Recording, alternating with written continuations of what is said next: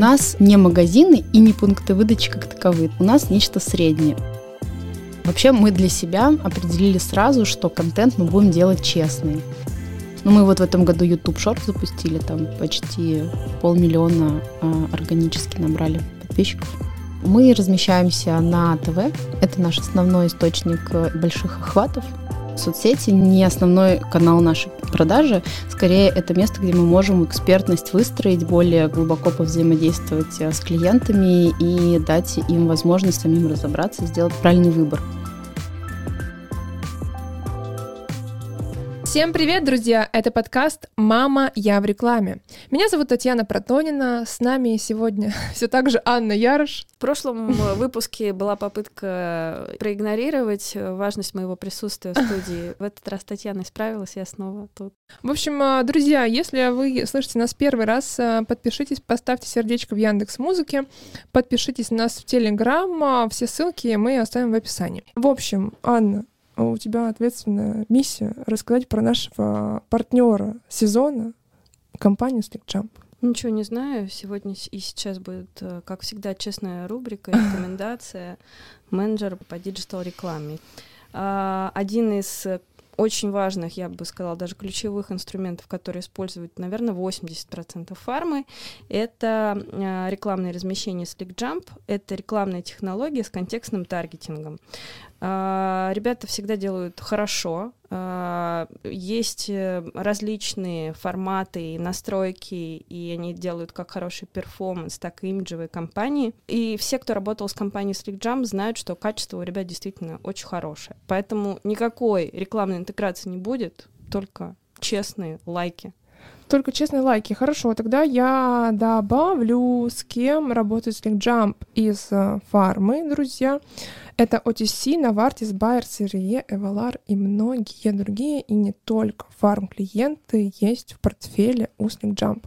Сегодня у нас э, гость, прекрасная леди Анастасия Медведева, руководитель департамента маркетинга и коммуникации «Все инструменты РУ». Привет, Настя. Привет. Прежде чем мы начнем, Настя, у нас тут есть э, скептические представления, что все инструменты не такая уж и огромная компания, которая знает э, каждый второй, и вообще, что ваши сторы, где можно получить свои заказы, находятся не на каждом углу, как Озон и Wildberries. В общем, у тебя есть сложная задача рассекретить, сколько у вас магазинов, как они работают, что это за компания, как она появилась. На самом деле компания существует с 2006 года.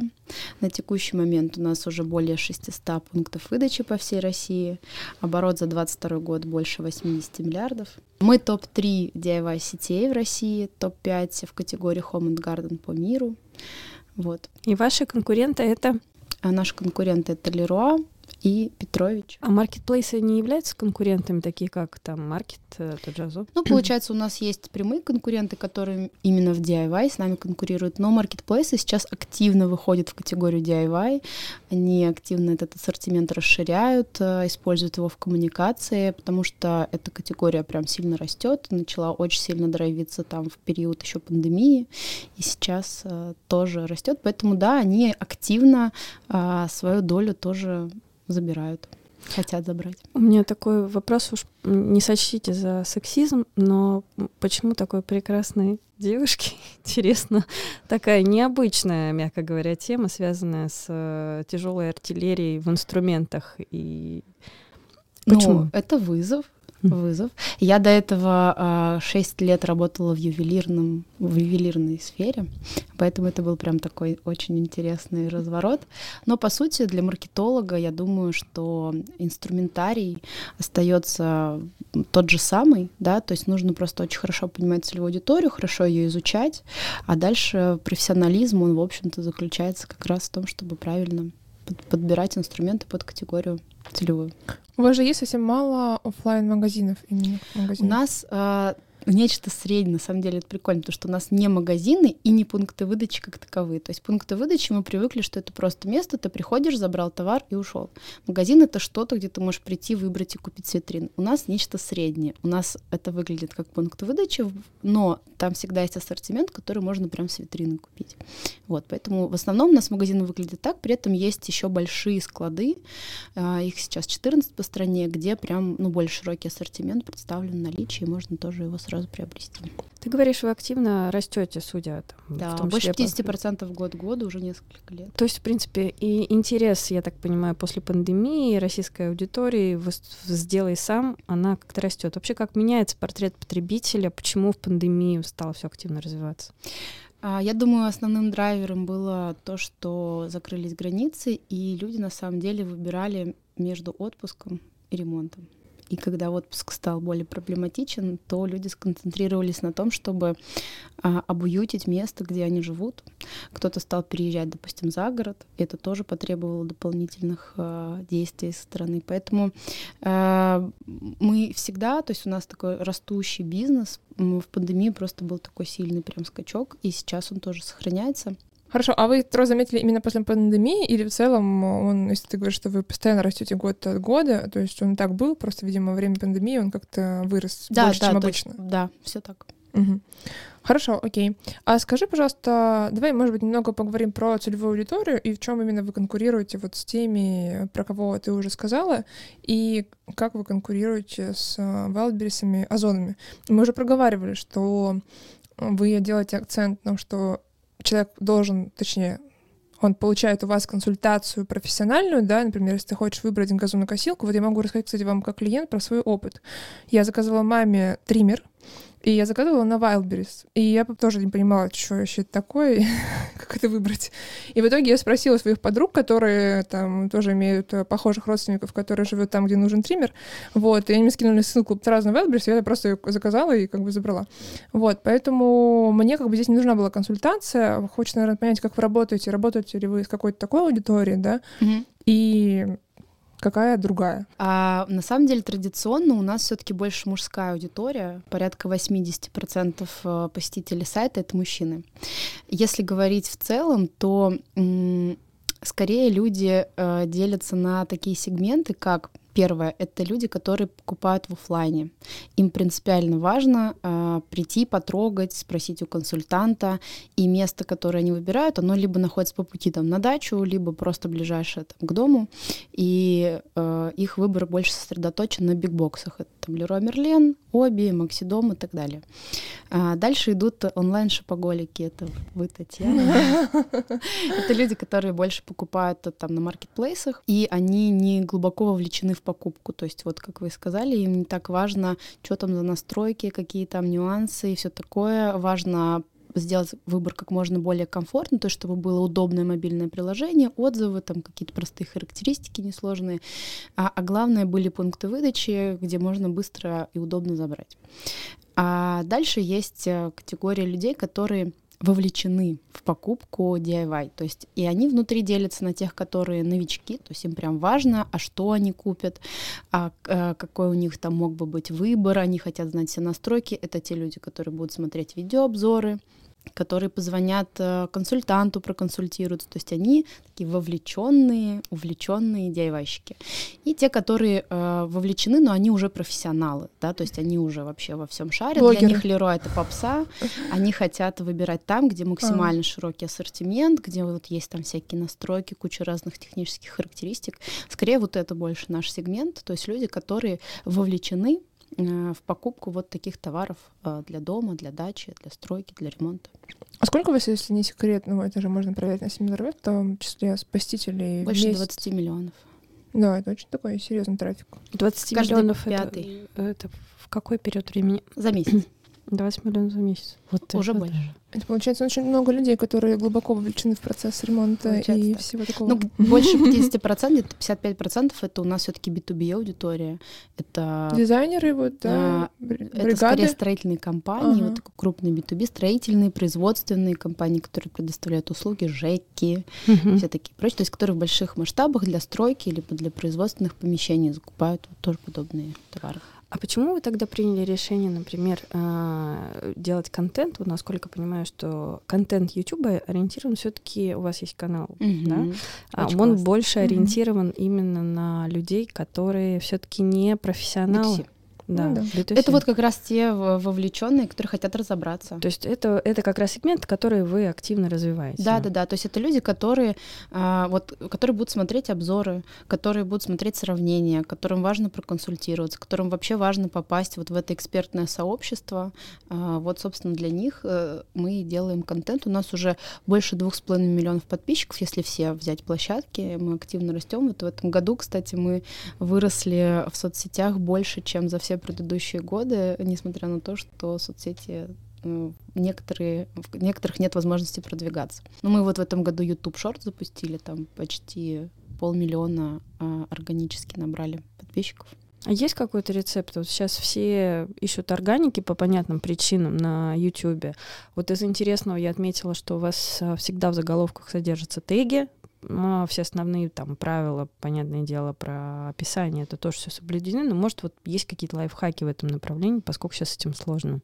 Ну вот у нас, как я и сказала, YouTube Shorts очень круто выстрелил в этом году, потому что у нас был а, миллион подписчиков в ТикТоке, ТикТок, соответственно, заблокировали, и вот, ну, формат на самом деле похожий. Весь секрет в том, чтобы понять, а, какой контент э, хотят потреблять именно на этой площадке. То есть не пытаться тащить контент, например, э, не знаю, инстаграмовский в YouTube или там или наоборот. То есть посмотреть, какой контент именно на этой площадке заходит, насмотренность какую-то, да, приобрести, и потом вот выдавать ему, его именно в этом формате. А что там в шортах у вас? Обзоры, как правило. Тоже короткие, да? Короткие, да, да, просто короткие. То есть у нас есть, например, YouTube, это больше история. У нас там 40 минут мы можем рассказывать про то, как выбрать, например, какой-нибудь диск для триммера. Вот, да. И какие бывают они, и чем они отличаются. Даже и- не триммер. Нет, там что-то с фрезой я смотрела, очень увлекательная была. Да, да, да. То есть это для ребят, которые вот профессионалы, которые хотят знать все тонкости, и они там с удовольствием э, такой контент потребляют, участвуют в дискуссии и так далее. И есть короткие форматы, где ты можешь за минуту вообще понять и разобраться, что тебе надо. Ну, это определенная смелость. Для меня вот изначально, э, если бы я говорила о вот э, та- таком э, роде бизнеса, история с развитием Инстаграма, уж тем более ТикТока, не очевидна. Это как вот завод якорных цепей и Вообще. SMM для завода якорных Ну да, цепей. кстати. Э, Как вообще пришла в голову идея развития SMM? Вот у нас один из недавних спикеров говорил о том, что SMM, ну, вообще-то, мягко говоря, не самая продающая история. Мгм. Ну, надо сразу оговориться, что да, мы развиваем соцсети, не для того, это не основной канал нашей продажи, скорее это место, где мы можем вот эту экспертность выстроить, более там глубоко повзаимодействовать э, с клиентами и дать им возможность, например, самим разобраться и сделать правильный выбор. Я вообще в компании уже 9 лет работаю, и у меня было несколько заходов. А, И в один из заходов я проработала, наверное, года два. А, то есть ты увольнялась и возвращалась? А, Я пыталась уволиться. Ты брала сабатик? Ну, кто-то взял Да, да, фрезу. я брала два сабатикала, А, да. серьезно? А, Но не на год, а чуть поменьше. И вот первый раз, а, там спустя два года, да, я такой сделала небольшую паузу. И за это время так получилось, что я а, там параллельно, помогая маме там в какой-то её- в каких-то её проектах, научилась, э, участвовала в процессе съемок и монтажа, и вообще работы с Ютубом. И когда я вернулся, сказала, а давайте мы тоже будем YouTube развивать. А, ну, кстати, надо а, для справедливости сказать о том, что YouTube-канал «Все инструменты» а, существует, по-моему, если не ошибаюсь, с 2009 года. И когда-то давно а, это было вообще фишкой компании, потому что на тот момент никто из нашей категории не делал контента для YouTube. Мы сразу стали а, делать обзоры на товары. А, у нас была своя видеостудия, и мы делали много-много-много а, обзоров. В какой-то момент была небольшая оптимизация в компании, и так как это напрямую не влияло на выручку, мы там процессы все закрыли. То есть и публиковали только контент от поставщиков, то, что они присылали. И, соответственно, в 2016 году вот я вернулась с предложением, чтобы возобновить э, YouTube-канал, и мы стали делать снова обзоры, подобрали ребят, которые нам помогали писать э, сценарий, которые участвовали. Сначала мы начинали с того, что мы приглашали, значит, наших сотрудников быть э, э, авторами контента, делали там вместе с копирайтерами какие-то тексты. И потихоньку-потихоньку стали это развивать, и потом а, уже, когда мы поняли, что это очень классный инструмент коммуникации с клиентами, стали на это больше там а, ресурсов определять, а, стали делать эти обзоры там для поставщиков, у которых нет своих возможностей. Вот. И э, вот где-то там 16-17 года э, мы стали вот как бы второй волной развивать YouTube. А, а потом в 2018 году у меня был снова короткий сабатикал. Короткий сколько? Три месяца. Вот. И тогда а, у меня был такой опыт а, работы в Инстаграме. Вот. Я уехала на самом деле на Алтай. Вот, и на Алтае занималась э, тем, что я возила короткие экскурсии ребят, которые только приехали на Алтай. И тогда попробовала просто сама своими руками работать э, в Инстаграме, как вообще там все, прошла какое-то обучение. Вот, и когда я вернулась в компанию, я сказала о том, что я знаю, как работать с Инстаграмом, давайте попробуем. Подготовила какую-то концепцию. Э, это было действительно неожиданно, и потому что на тот момент, ну, точно все считали, что Инстаграм — это только для мамочек в декрете, и что там вообще такого вообще делать.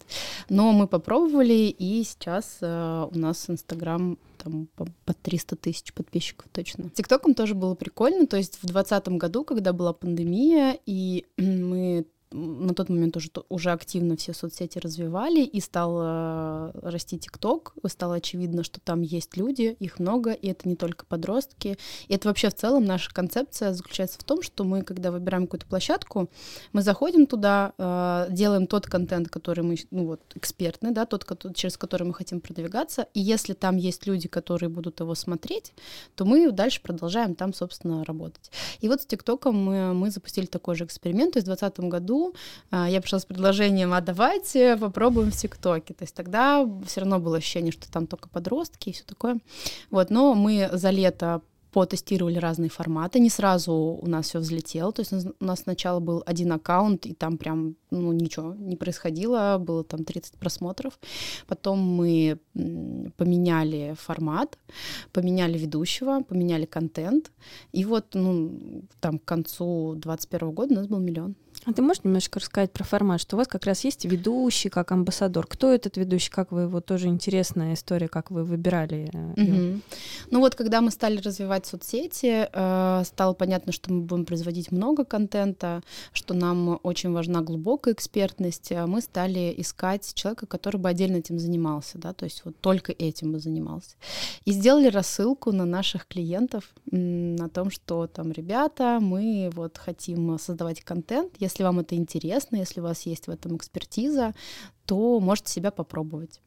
И предложили записать им там тестовое видео про себя. И одним из людей, который откликнулся, был Артем Лебедев, который сейчас является, собственно, нашим амбассадором в соцсетях. Он записал видео, а, нам понравилась его подача. А, дальше был, конечно, большой период работы с и форматами, и с подачей, и студию мы много раз преобразовывали, там улучшали. Было, мы выбрали несколько человек, то есть сначала у нас было несколько ведущих, они записывали каждый там в своем стиле, и в итоге вот мы э, сейчас работаем с Артемом, но у нас есть еще несколько человек. А, в двадцатом году мы еще таким же способом еще одного человека нашли, у нас есть такой Петр Штоль, вот, он для СТМ производит контент, точно так же через рассылку. Ну, я думаю, задавали этот вопрос. Не боитесь, что он уйдет в свободное плавание, перетащит аудиторию и так далее? Да, да, у нас такой вопрос. Вообще Артема обожают особенно наши поставщики, производители, потому что он делает... А, вообще мы для себя определили сразу, что контент мы будем делать честный, что мы не будем делать какие-то вот истории, там рассказывать только хорошее, потому что это нарушит весь э, всю как бы ну идею. Да, да, да. И сначала это не сразу все приняли, да, естественно, были какие-то к нам вопросы ну, мы там тестировали инструмент, мы там погружали в воду, давали им какие-то там дикие нагрузки. Естественно, не все это выдерживали. Наши вендоры такие, что происходит. Да, примерно так и было, да. Были там разные казусные истории. Вот, но мы оставались на своей линии, что нам важно показать все честно. Вот.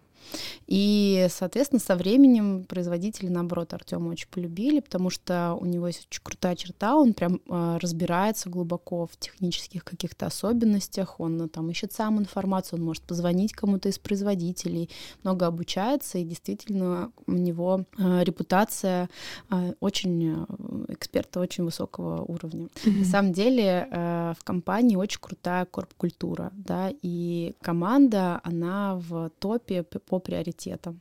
И работа с командой разными способами и является там одним из ключевых вообще, то, что нас выделяет среди всех. Вот у нас сейчас уже 8 тысяч человек в команде. А, и наверное, это то, что чуть важнее, да, там каких-то других личных амбиций. Ну да, то есть возможность воплощать свои какие-то идеи, плюс делать это в команде единомышленников, э, в крутой растущей компании, выполнять какие-то супер амбициозные цели, знать, что ты лидер на рынке и там в соцсетях э, производишь что-то очень крутое, иметь поддержку команды. Я думаю, это тоже очень важно, потому что еще у нас есть такая штука, называется ДНК. У нас есть э, некий список э, качеств, которыми должны обладать люди, чтобы, то есть, скорее всего, если они будут обладать, то мы сойдемся, и у нас будет очень крутое взаимодействие. Вот мне еще вопрос по поводу ведущих, например, как Артем, да. Они уже становятся сотрудниками вашей компании? Да, да. То есть они до этого чем-то своим занимались, и потом начали вести блог у вас и стали вашим сотрудником как да. ведущий. Да, да, да. А, вот интересно, мне почему-то, когда я смотрела, э, напомнила формат сам, напомнил английское шоу, к сожалению, не помню, как называется, по тестированию тачек.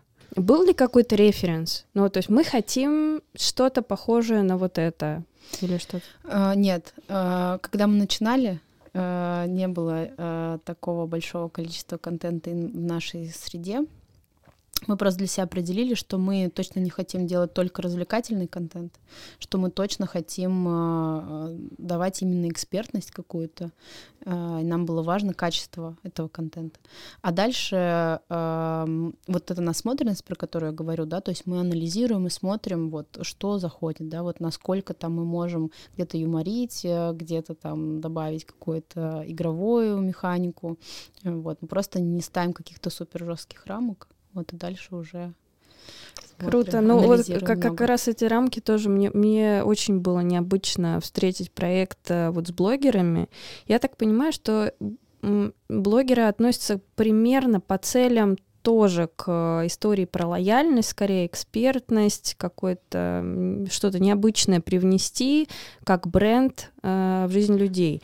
А вот можешь рассказать подробнее вот этот проект, когда вы дикий. бедных диких, дикий DIY. дикий, дикий DIY, да. Я даже могу рассказать чуть раньше, когда м- э, началось все с премии премия DIY-блогер. Да. Вот с нее на самом деле началось. История была какая? Когда мы стали развивать соцсети, стало понятно, что одним из способов продвижения это реклама у блогеров.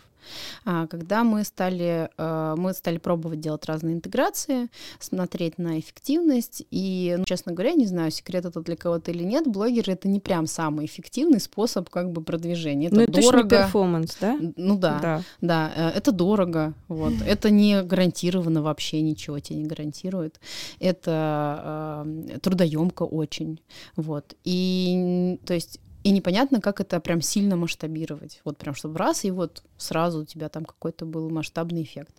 А, мы познакомились с блогерами через интеграцию, мы стали, э, и на самом деле прониклись к ним э, какой-то... Ну вот у меня было ощущение, что это, это в основном люди, которые живут э, далеко от Москвы, они в основном живут в провинциях, в регионах, они очень любят э, вот этот вот DIY, они сами нач- начали создавать контент, вот просветительский такой, да, вот эту культуру работы своими руками, э, передавать вот как кто как может, кто у себя в гараже, кто в какой-то вот простой мастерской, и все они были такие вот прямо очень вдохновляли нас. Нам захотелось их как-то как-то всех вот собрать, мы там поездили на разные выставки, на какие-то там строения строительные, и поняли, что, по сути, у них, э, они все друг друга знают только заочно, и нет какого-то места, где бы они все могли вообще познакомиться, объединиться, и мы бы могли, например, тоже с ними познакомиться, объединиться.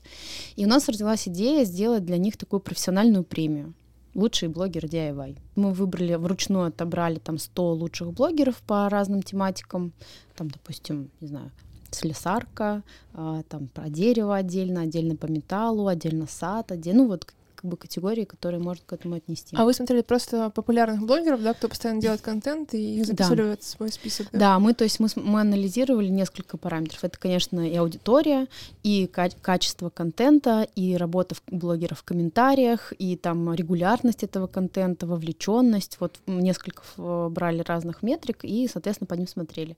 Выбрали 100 самых лучших и написали им письмо о том, что, ребята, мы хотим вот организовать для вас такое мероприятие. Если вы не против, вот мы вас номинируем. То есть взяли у всех разрешение, а, либо там кто не был против, просто ничего не ответил. А, и сняли для них площадку Телеграф в Москве, и пригласили их всех на офлайн мероприятие. И они все прилетели из разных уголков э, страны, там даже есть блогеры не только из России, там из СНГ, и все были очень рады возможности познакомиться друг с другом. Это было просто супер круто. То есть они все были вдохновлены, э, то, что к ним было столько внимания, да, там они кто-то забрал там все первые места. Голосование было полностью народное, и до сих пор вот уже она 4 года проходит. Это всегда голосование только зрительское. Мы никак не участвуем, мы участвуем только как организаторы. А зрители это кто? Ну, это люди просто, то есть любой человек, вы можете зайти на сайт премии, пока идет голосование, а. и проголосовать. То есть я имею в виду, что нет Вы как-то пиарите эту премию, чтобы там собрался... Ну, вот, по сути, задача была... электорат. Задача была создать как бы такой контекст, в котором блогерам самим бы захотелось об этом рассказывать. Mm. Типа и они, они такие, я участвую в премии, это все инструменты, да? срочно... Ну, нормально, да, учитывая, что у них у всех хорошая аудитория. Да, да. А премия сама материальная? А, это участие абсолютно бесплатное. Mm. А, а что они в приз? В они получают uh, статуэтку лучшего блогера, и мы приглашаем туда uh, поставщиков, которые могут им тоже дарить какие-то подарки. Мы стали проводить эту премию каждый год, соответственно, познакомились лично со всеми блогерами, uh, и дальше нам захотелось для них создать какой-нибудь еще крутой классный проект. И когда была пандемия, мы придумали сделать. То есть мы стали думать, вот как э, ход наших мыслей был какой, что у нас вот есть э, тематика там DIY, э, блогеры и так уже про нас много рассказывают. Мы продолжили там делать интеграции, плюс была вот эта вот история с премией. Мы дальше стали мы смотреть, а что еще мужчины, какой еще контент они смотрят на Ютубе. Мы видели, что огромную популярность имеет контент про выживание. Вот просто там вот так на телефон снято, я вот сейчас выживал там в лесу 500 тысяч просмотров, миллион да, просмотров. Да, да, я даже видела какую-то женщину, которая там типа моржиха, и она там постоянно опускается в какую-то прорубь, там тоже типа по 20 миллионов просмотров, она просто за, на 30 секунд опускается в прорубь. Да, да, и вот эта тематика бушкрафт, выживание, мы поняли, что она имеет э, интерес э, у такой же аудитории, как у нас, то есть у мужчин. И подумали, как-то это совместить. И придумали такой проект э, про выживание, позвонили нашим блогерам, сказали, ребят, супер авантюра, едем в Карелию, потому что все остальное было закрыто на пандемию, кроме Карелии, она как-то была более свободна по, по въезду-выезду. А, будем жить неделю в палатках, и каждый день у нас будут э, конкурсы с инструментом какие-нибудь там построить плод, переплыть, сделать лук, там куда-то выстрелить. Вот будет у вас только инструмент, палатка и вот вы. И тоже э, проект оказался супер крутой. У нас было огромное количество новых подписчиков за счет нового формата контента, да, то есть это не уже не обзор на товар, да, он такой более развлекательный. При этом тематику все равно мы соблюдали, то есть в кадре было много использования инструмента, много каких-то лайфхаков, мы там делали походную баню, там, ну, в общем, такое все. Соответственно, они э, очень э, хорошо подружились. Потом был у нас второй сезон, мы снимали его на Кавказе. А, тоже. А какой это формат? А... Это тоже YouTube-шоу? Это YouTube-шоу, mm-hmm. да. А третий будет? Третий мы вот, да, да планируем в этом mm. году сделать. Круто. Глядя на вас, конкуренты не пытаются повторить э, ваш опыт и что-то в этом направлении сделать? Я слышала разные, на самом деле, отзывы. Кто-то говорил о том, что, о, они делают такой крутой контент, наверное, они хотят компанию продать специально, mm. значит, вызывают интерес. Mm-hmm. Это не так, если что. Mm-hmm. А, ну, действительно, у нас подход очень необычный, очень э, такой нестандартный, творческий, и, ну, повторять это, мне кажется, все думают, Стесняются. странно. Ну, не то, что стесняются, но уже это повторение будет уже не то. С учетом того, что у вас так много подписчиков и, в принципе, лояльная аудитория, не думали о том, чтобы начать зарабатывать как на медиа-сервис? Мгм, Кстати, да. Нет. У нас основной бизнес э, всегда вот мы держим его в фокусе. То есть э, направлений для развития может быть много разных, но мы всегда себя собираем, фокусируем, что вот это наш основной бизнес, это наша основная задача, и мы делаем, мы не размываемся. Просто история, знаете, очень мне напоминает историю с Мишленом. Шины, которые стали основной маркой ресторанной, да, вот, и теперь все ме- мечтают получить звезды Мишлена. И мне интересно было всегда, почему, почему нельзя получить сопутствующую выгоду от того, что... Ведь, э, как, вы, как мы все знаем, да, а, ни SMM, ни блогеры как таковые действительно не приносят performance такого быстрого результата.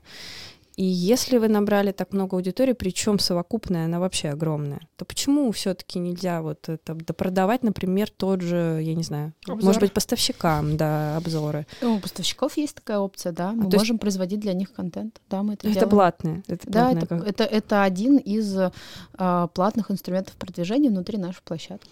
А доля существенная? Доля относительно чего? Ну, я имею в виду доля заработка именно с рекламы от поставщиков.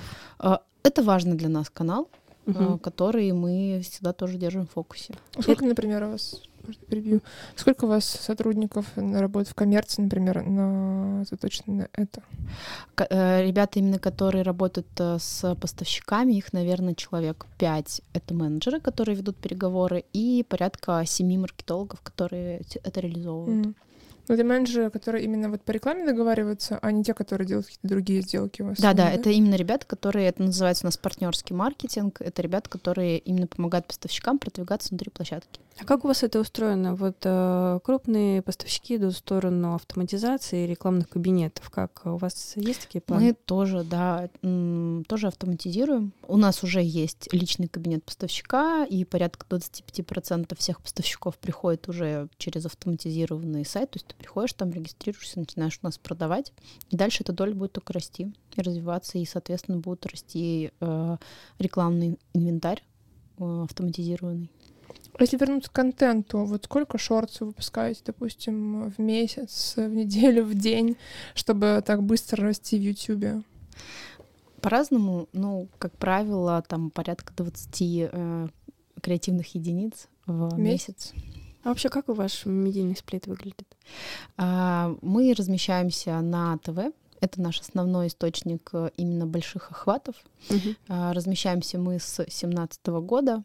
Сначала мы там с региональной рекламы начинали. Сейчас у нас э, флайты по полгода на федералке. По Ну, полгода это когда у вас сезон? В, в июле мы стартуем, и до конца года у нас идет э, Федеральная рекламная федеральная кампания, рекламная да? кампания, да. В прошлом году мы еще OLV подключали. У нас есть отдельное отдел, который занимается чисто перформансом, интернет-маркетингом. Есть, конечно, агентства, которые нам помогают. Это прям у нас отдельная структура важная. Надо сказать, что все инструменты изначально это все-таки онлайн-магазин. Вот, Мгм. И исторически э, интернет-продвижение было ключевым. Вот сейчас а, мы понимаем и видим, как важно растить э, знания бренда, важно растить там долю, voice для того, чтобы это помогало перформу. Поэтому мы подключаем вот такие носители классические, как телек. Кроме телека классических носителей нет?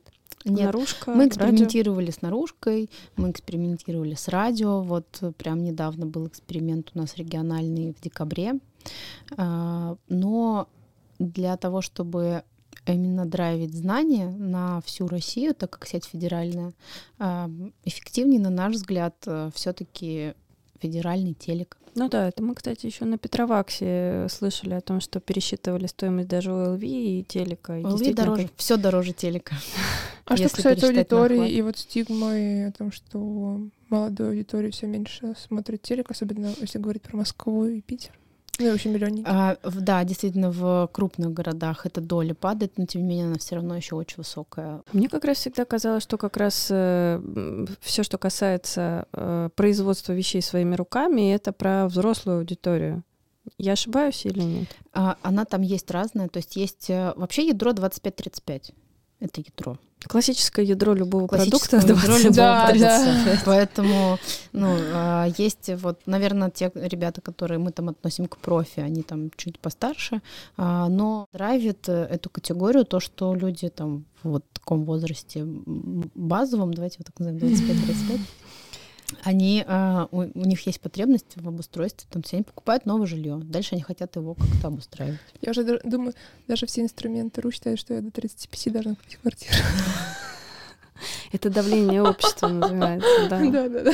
А, Интересна история про факапы или неудачные тестирования, когда что-то шло не так, в том числе с рекламными размещениями. Ну вот я вам рассказала про ТикТок. Решиться на эксперимент сделать ТикТок, это и само по себе уже как бы выглядит как авантюра, потому что кажется, что такой контент там не, не, не к месту. А факап был в том, что мы когда вот туда вышли, то ничего и не произошло, не было никаких просмотров, и подписчиков А. тоже не было. Вот. И как бы мы, по сути, продолжали в него верить и просто запустили еще один эксперимент, и тогда все получилось. А если был тот же аккаунт или вообще с Другой, нуля? другой С нуля, аккаунт да? А кто, а кто такой, э, кто, кто принимает итоговое решение э, про эксперименты? Как вообще устроена команда? Судя по всему, есть какой-то лояльный человек, который... А давай сделаем. Да, давай. А давай ТикТок. Да, почему бы и нет? Кто Ну, это чудесный если очень упрощать историю, да, на вот до двух шагов, но она, она чуть сложнее. А, директор по маркетингу, а, директор по маркетингу принимает решения по экспериментам. Вообще, мне кажется, это важная характеристика нашей компании, что мы достаточно гибкие и всегда у нас есть э, какой-то ресурс на эксперименты. Татьяна, давай свои вопросы про структуру. Да, да, вот. Давайте проговорим, э, поговорим про структуру отдела маркетинга. Вот ты отвечаешь за марком. Да. У вас э, есть какие еще отделы? Значит, маркетинг, э, мне кажется, у нас очень не классический, потому что в него входит, смотрите, первое — это интернет-маркетинг, Мгм. отдельный департамент. Дальше идет отдел контента. Это ребята, которые занимаются заполнением сайта. Вот все, что касается описания товара, фотографии, отзывы, это все туда, это тоже в маркетинге. Дальше идет у нас отдел ценообразования. А, кстати, это секрет, э, как вы зарабатываете? Я имею в виду, что если приходит какой-то Bosch, условно, что-то вас продает, да, а вы берете свою комиссию, например, на 30% с одного инструмента, или как это работает? Мы не работаем по комиссии, мы работаем по договору э, закупки, где есть цена закупочная, есть цена продажная. А, то есть вы сами можете заработать сколько хотите, грубо говоря, да? Ну, Ну, я имею в виду, что от этого ценообразования зависит от дела. и от рынка. Сейчас Да, мы да, да. быстренько разберемся в ценообразовании в маркетплейсах. Я думаю, что плюс-минус то у всех все одинаково, нет никаких особенностей. А Нет, маркетплейсы, они работают как раз-таки по комиссии, по договору хранения. Там немножко другое. Да, да, да. Другая вся система. Да, Мы поэтому- работаем больше по м, формату онлайн-магазинов. Ну да, и, соответственно, вам супер выгодно сам- самим вкладываться, больше продавать и все такое, да? Да, и нам важно еще нести ответственность финальную перед клиентом за, за товар, за сроки Мгм. по этому товару, за качество, в котором привезут этот товар. Значит, э, отдел Цена- ценообразования в маркетинге, что там Еще у нас есть отдел, который занимается ассортиментом, который определяет, какой ассортимент, в каком объеме мы должны купить, положить на склад э, и так далее.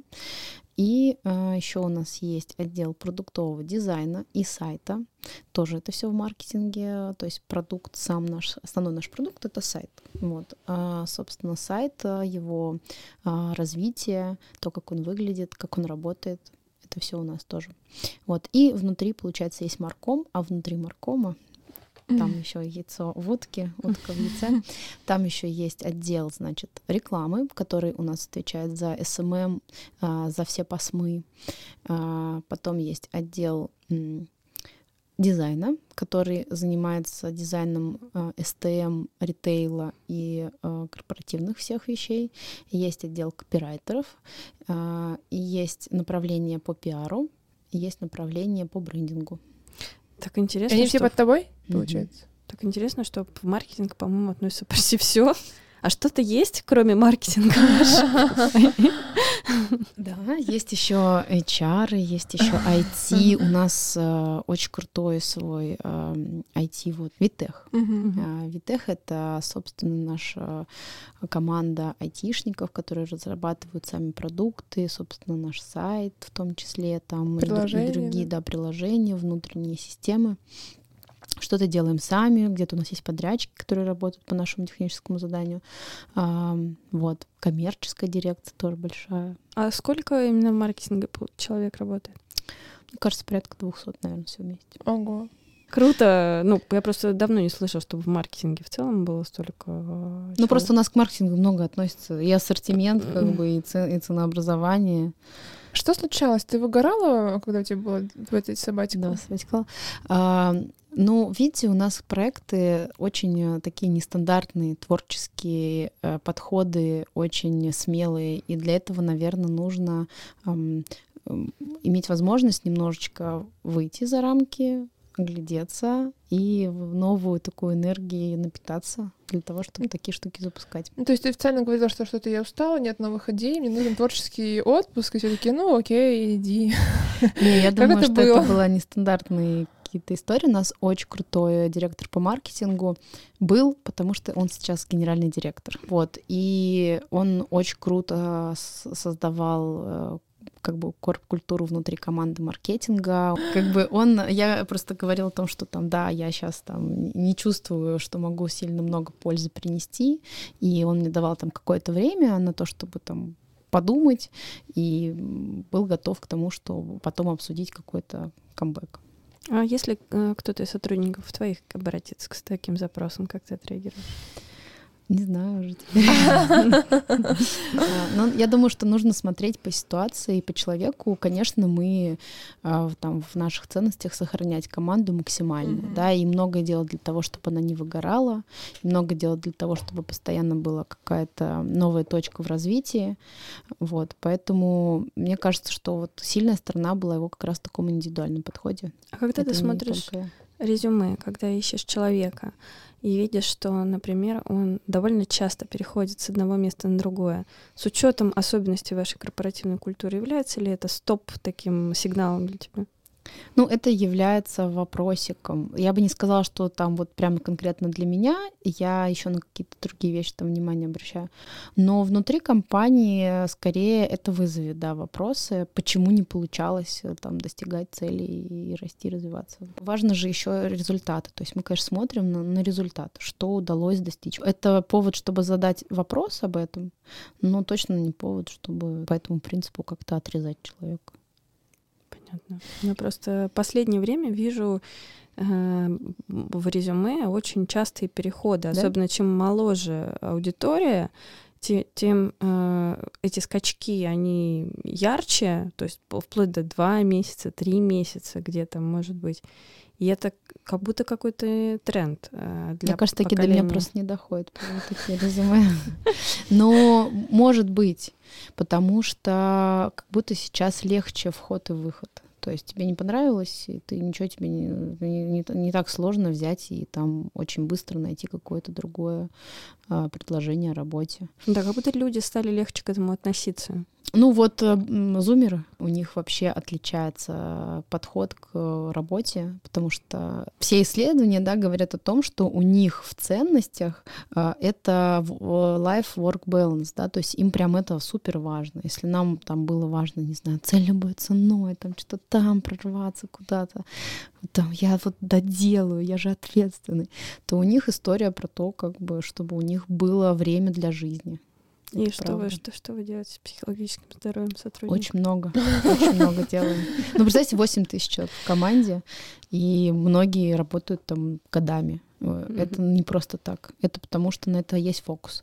У нас есть а, а, скажу, вот буду душной, но скажу, что регулярный менеджмент, он тоже тут, я бы с него, наверное, начинала, да, вот если вы хотите заботиться о здоровье сотрудников, то нужно научить их э, пользоваться регулярным менеджментом, календарем, планированием качественным, нагрузки, правильной постановки целей, вот это вот вся тухота, но без нее как бы никуда.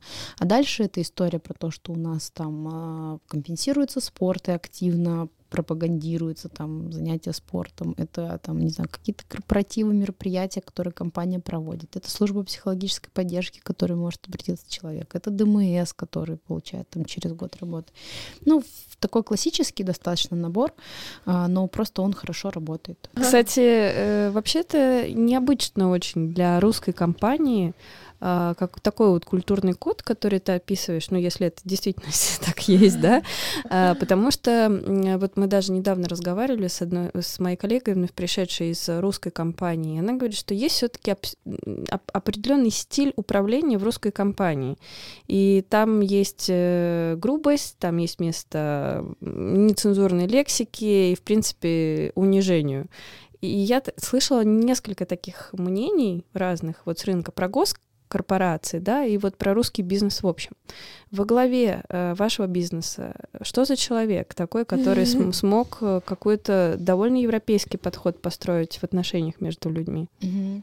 У нас э, два человека, это Виктор Кузнецов, э, два акционера, и Александр Гольцов. А, они э, сами родом из города Коврова, Владимирской области, и угу. там у нас сейчас есть в том числе офис достаточно большой. Аскона же тоже из Аскона, Коврова, да. да? Какой-то хороший город, да. плодовитый. Ну да. Вот. И они строили компанию сами, то есть начиналось все с того, что там Виктор там первый заказ принял еще участие в университете под партой и сам его там доставлял, и постепенно вот смог построить такой крупный, крутой бизнес.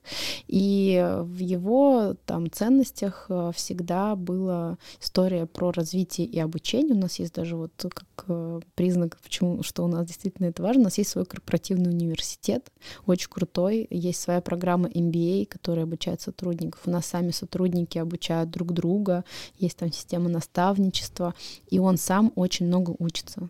Вот он недавно приехал там с большого обучения в Гарварде и при, рассказывал нам, передавал опыт, который он там получил. И вообще вообще в компании много фокуса на э, книги, на чтение. Есть базовая литература, которую ты обязательно должен прочитать на время, когда ты только пришел в компанию на испытательном сроке, у тебя есть список книг и фильмов, которые тебе нужно посмотреть Ого, и прочитать. О, может, что-нибудь ты можешь поделиться, да. да, например, там, не знаю, Тони Шей «Доставляя счастье», mm-hmm. например, Netflix «Никаких правил». Да, например. кстати, недавно популярна стала книжка эта. Да, а, там, ну вот как бы такие какие-то базовые вещи. А дальше может быть, допустим, там по, про переговоры, если у тебя там переговоры там важные, либо там по брендингу какие-то книги, если ты пришел там в маркетинг. Мы публикуем в телеграм У нас есть там порядка а, 100 книг, в общем-то, которые вот уже в расширенной версии, то есть ты можешь обратиться к этому списку рекомендованных от собственников, от топ-менеджеров, которые там важно прочитать. То есть это какое-то единое информационное поле, где ты читаешь одни одни книги, смотришь одни фильмы, а, постоянно обучаешься, у тебя в месяц всегда есть какое-то обучение, вообще независимости от должности, а, либо ты сам проводишь какое-то обучение, а, вот, ты можешь поступить там, например, много ребят внутри компании, которые пришли на там линейные позиции, стали руководителями, ты тут же попадаешь в программу обучения тебя а, скиллам руководителя, это называется на школа управления, где тебя учат работать с командой, давать обратную связь, мотивировать ребят, ставить цели и так далее. А возвращаясь к периоду работы, да, у тебя есть у самой какой-то свой карьерный трек, то есть ты сейчас уже достаточно долго работаешь э, в компании, и можешь ли ты вообще открыто об этом говорить? Ты хотела бы работать там тоже 15 лет, да, или вот ты понимаешь, что работать там 10, и уже будет куда-то перейти в другую компанию, будет сложно. Ну, то есть какие-то у тебя есть страхи и амбиции, назовем это так. Я, я на самом деле исхожу из задач. То есть если есть задачи, которые меня зажигают, есть цели, которые кажутся мне амбициозными, и они вдохновляют меня, вот пока это есть, э, то как бы получается потребность моя и мои амбиции закрываются. А по поводу вот э, сети Аура, в которой ты работала, ты проработала там три года, и что случилось? Как тебя вообще схантили все инструменты? Почему ты ушла? А, Аура — это ювелирная сеть а, в Подмосковье, они находятся. Я просто приехала в Москву, mm. вот, стало интересно более какие-то амбициозные задачи, mm. вот. Там, получается, больше была, наверное, история про ритейл, да, здесь вот Юком, а там был ритейл. Соответственно, хотелось развития более амбициозных задач, вот, и я и перешла. Ну, просто сама нашла работу То есть, на да, МХ, это и просто- тогда у тебя ну был да. молодой опыт, и все такое, Да. не было никаких там моментов. Хорошо, окей. А расскажи про вот э, тебя как личность, чем ты вообще занимаешься. И вот э, что происходит? Ты вообще много ли тратишь времени на работу? Как у тебя с work-life balance? И сколько книг из списка ты прочитала? Да. Эм, Книги, наверное, из списка, ну вот там какая-то база из 25 книг, мне кажется, ее уже Все все обсудили везде, да? прочитали, да? Ну просто это невозможно там находиться внутри компании и, не знаю, быть вне этого инфополя. То есть ты какие-то решения принимаешь, какие-то критерии к решениям, они все равно строятся на базе вот единого какого-то понимания, что вообще норма, что не норма. И мы много черпаем это как раз вот из там, какой-то литературы в том числе. Сейчас, на самом деле, ну, много... То есть у нас цели супер амбициозные всегда. То есть э, мы мне кажется, как выбираем все цели. Мы такие смотрим, о боже, это невозможно, отлично берем. Вот, примерно так у нас выглядят все цели. Наверное, за счет этого мы как раз и растем так, э, такими э, семимильными шагами. Вот. Поэтому много уходит времени и внимания работе. Мы, у нас сейчас гибридный график, соответственно, я бываю в офисе, бываю не в офисе. Часто у нас бывают командировки, мы ездим по другим офисам нашим. У нас есть еще во Владимире, в Коврове. Вот, бываем там на обучениях, на каких-то общих встречах. У нас есть такая практика, что мы ездим к клиентам. Как правило, минимум раз в квартал любой руководитель должен посетить лично клиента и с ним лично пообщаться. Вот мы прям 15 марта мы летим в Казань. Вы доставку делаете? Мы можем делать Или доставку. B2B? Это B2B клиент? могут быть клиенты. Виктор, вот Кузнецов, наш собственник, он периодически сам садится с курьерами, развозит заказы, отдает их М. лично. Это прям у нас такая практика. Ничего себе, здорово. Все топ-менеджеры, все руководители компании раз в квартал минимум работают в полях. Это может, А. ты можешь прийти работать целый день в магазине, ты можешь поехать к B2B клиенту пообщаться с ним, ты можешь э, поработать с курьером. У нас есть вот Очень э, здорово. Да, три постулата — это клиент, команда и эффективность. Вот клиент на первом месте, поэтому всегда есть задачи по работе с клиентами напрямую. А, У меня еще есть такой карманный к- клиентский э, такая штука, называется закрытый клуб. Вот э, в маркетинге много разных каких-то есть гипотез. А что если вот так, а что если вот так? И нет часто какого-то ответа, что да, вот так правильно или вот так неправильно. И поэтому я в какой-то момент собрала э, в телеграм-канале э, такой клуб из наших постоянных лояльных клиентов, которые находятся вот в этой группе, и периодически я могу им скидывать туда какие-то опросы, попросить их дать какую-то обратную Очень связь. удобно, круто. Это вообще супер, потому что Да. ребята, которые там собраны, это люди, которые обожают компанию и которые готовы давать глубокую, развернутую обратную связь от чистого сердца. Я что? должна добить, я должна добить эту историю, потому что я только что посмотрела, я только что посмотрела, сколько Виктору Кузнецову лет. А, Барабанная дробь. 306 лет и вообще 8 тысяч сотрудников, да? Да.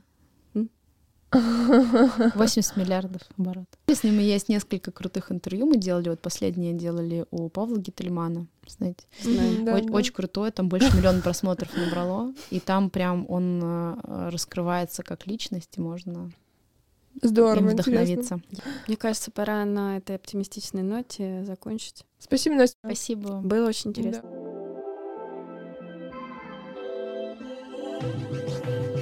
Спасибо, что дослушали нас до конца. Подписывайтесь на наш подкаст в iTunes, ставьте нравится в Яндекс Музыке, пишите комментарии. Ссылки будут в описании.